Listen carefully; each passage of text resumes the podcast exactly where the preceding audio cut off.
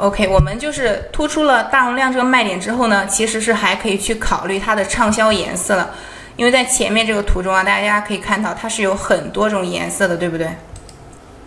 我们可以去这个，呃，竞争对手它这个评价下面啊，去查看一些，去去分析一下，统计一下哪些颜色是比较畅销的。如果说是粉红色这个颜色比较畅销的话，那我们就可以考虑把粉红色作为主图去测试一下这个点击率能否增加。当然呢，其他颜色也是可以去测试的。你只有测试了才知道哪款它的点击率是。最好的是比较高的，建议呢你在更改这个主图后呢，不要测试的时间太短了，就是一两天、三四天你就想看到效果，一般两周就是两周就可以了，不要太短。好，我现在呢想给大家分享一个案例，就是在突出这个产品卖点上比较有灵感的一个例子。这个呢是卖文胸的一个卖家，但是他卖文胸的话，他想要去表达强效聚拢，好像好像比较难描述，是吧？呃，如果你是去这个浏览器上去搜索这四个字是什么意思的话，可能就是解释的也很多，然后你耐着性子把它看完的话，也能明白什么意思。但是现在我们作为买家，不可能说把这么一大段话复制到咱们的产品详情页上，让顾客自己去理解，对不对？那这样他看都不看，他就走了。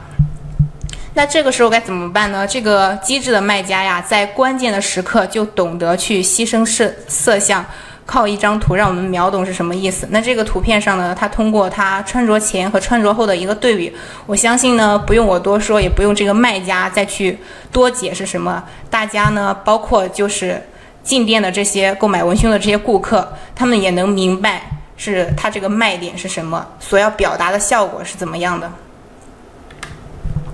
好，我们继续来分析刚刚这个案例。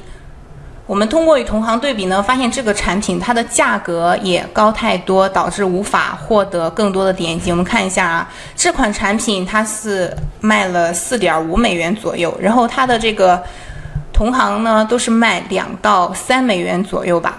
更何况它还是一个新店，它的销量和评价也不多，这样拿什么和别人去竞争呢？通过我们这样一步一步的分析，给这个产品呢有四点建议。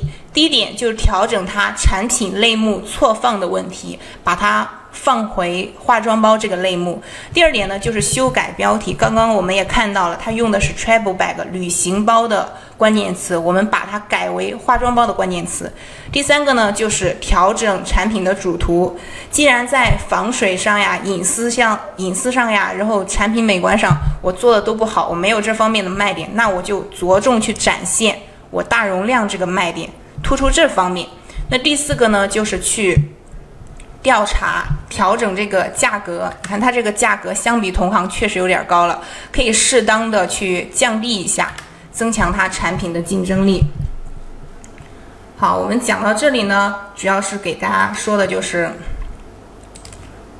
要认真听了，下节课会考大家。我们说的是什么？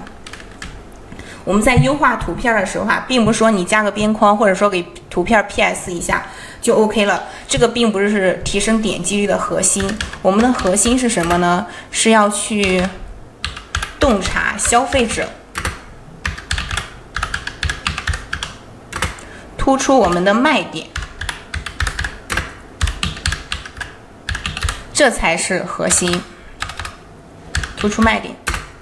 好，再强调一遍，我们在提升这个点击率的时候，核心呢，并不是说让你优化一下这个主图，给主图美化一下就可以了。核心是要去洞察消费者，突出卖点。好，这方面第一部分的内容，大家还有什么问题吗？如果有什么问题的话，现在可以就是发出来，哪里不懂，我们可以再给大家讲一下。如果没有什么问题的话，我们就一起来看第二部分的内容了。